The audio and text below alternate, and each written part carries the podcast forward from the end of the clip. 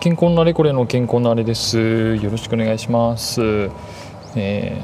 ー、今日は朝のとある都内の公園に来ています。別に公園に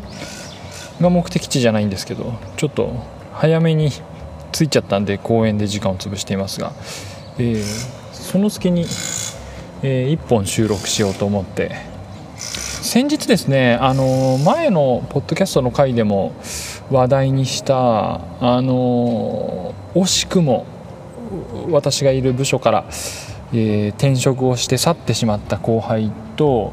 あのちょっと春になってね、まあ、お互いお互いというかこっち側なんですけど余裕もできたんで飲みましてあのうちの部署の何人かと飲み会したんですけどそしたらですねあの彼が私のポッドキャストをもうやたらとよく聞いてくれていてその転職後もですね。まあ聞くとあのまあ、私がポッドキャストやってることは知ってたんですけど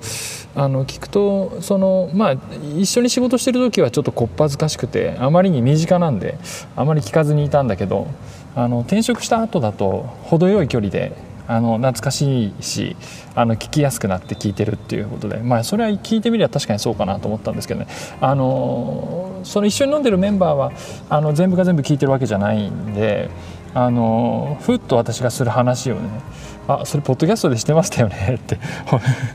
あの突っ込まれてあの話がしにくいなと思ったんですけどでもまああのなんていうかねあの転職後もあの距離を努めて取ろうとするわけでもなく懐かしんで聞いてくれるのはすごくありがたいなと思ってあの楽しい飲み会でした。でえー、っとだから半年ぐらい転職して半年もっとか10ヶ月ぐらいするのかなって感じだと思いますけどあの向こうの仕事も大変みたいでですねまあ、大体私の転職した友達転職ってその私の業界からじゃなくて大学時代の全然別の業界に行ってそして転職をした人、とにかく私の知ってるあらゆる転職がそうなんですけど、あのー、やっぱり転職した直後はあのポジティブな気持ちでね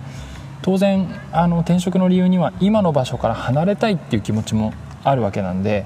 あの新しい場所に身を移したってことそのものがあのポジティブで、うん、ですけどやっぱり3ヶ月とか半年ぐらいするとだんだん現実が見えてきてしんどいなとかあのやっぱり元の仕事を懐かしむ人も私の友達にもいるんですよね。で彼もやっぱりまあ懐か、うん、でもそうですね。いや元の会社もいい会社だったなって思いますってそういうことは言ってましたね。えー、まあねあのそう正直言うと彼がいてくれたら頼もしいし今また新入社員も入ったんでね彼が先輩になって一緒に仕事したら楽しいだろうなって思いがあるんですけど、まあ、ただあのー、そのことよりも辛いんだったら帰っておいでよっていう思いよりも、あのー、今の場所で踏ん張って何かを得て何かを成して次のステップに、うん、進んでくれることを願って応援してます。でまあその彼はなんか決して楽に生きようとするタイプじゃないっていうか自分を高めることに意欲のある人なんできっとあのまああの会社も良かったなと思ってくれる時もあると思うんですけど今の場所であの何かねえー、成し遂げてくれるんじゃないかと思うんですけど今日そんなことを思ってやっぱりねあのどれぐらい頑張るかって難しい問題だなって私は最近いつも思っててあのその彼の例を取ると今言ったみたいにそう頑張るタイプなんですよね。でも、まあ、世代の違いもいろいろあるし世代と関係なしに人によって仕事にどれぐらい頑張るかって差があるじゃないですか。でだけどそういう差がある人が集まって一つのチームをなすんでチームの中にはめっちゃ頑張る人とそこまで頑張りたくない人といるっていうのが自然ででそのなんかなんつうか差の中でチームをなんかマネジメントするっていうかなみんなで気持ちよく働くっていや簡単じゃないなって思う時がありますね。で新入社員の皆さんもすごくそこはあの不安があるんじゃないかなと思うんですよ。仕事ってどんぐらい辛くてどんぐらい頑張んなきゃいけないわけみたいなのってやってみなきゃ分かんないと思うんだけどあの不安があると思って。で何て言うかな入社して今4月ですよね。ゴールデンウィークになって連休明けてまた研修がスタートするのか連休が明けたら本配属っていう会社もあると思うんですけどそういうところでうんどんどん頑張ってどんどん、うん、立派な立派っていうか、うん、腕の立つ技術者になっていこうって思ってる人はもう方針があのクリアなんで心配ないっていうかまずはその自分のコンセプトにのっとって頑張るっていう方針でいいと思うんですけどいやなんか仕事が人生みたいなやつ嫌だなって思ってる人も中にはいると思って、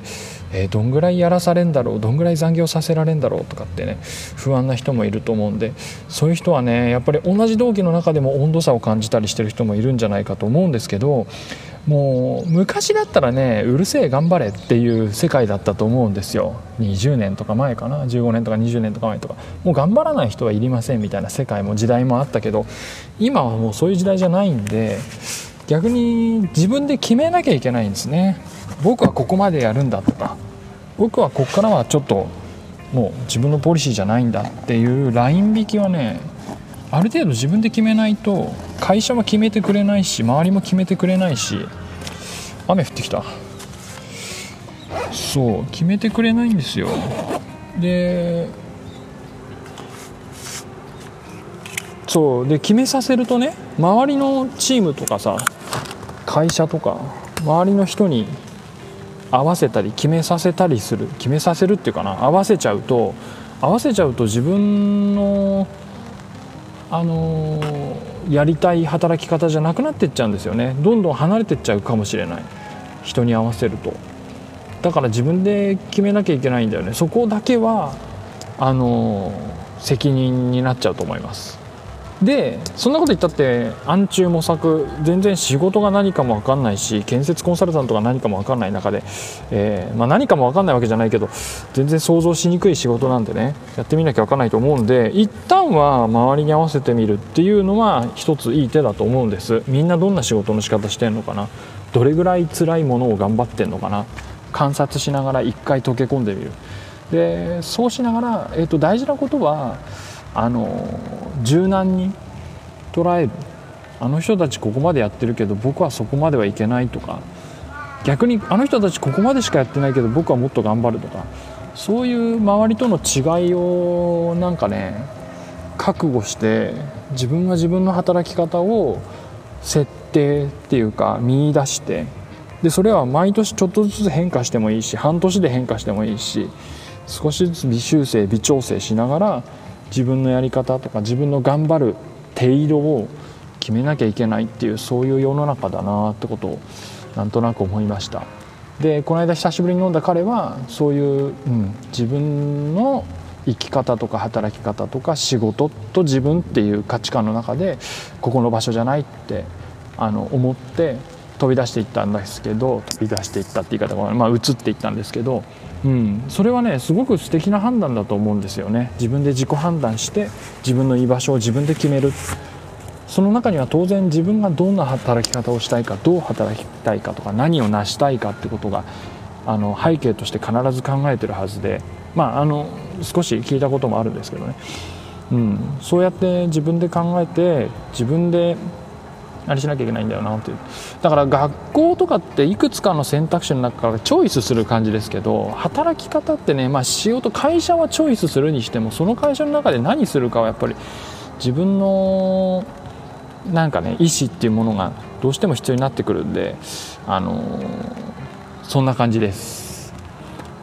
まだまだ何て言うかこんな話をしてももやっとしてるかもしれませんけど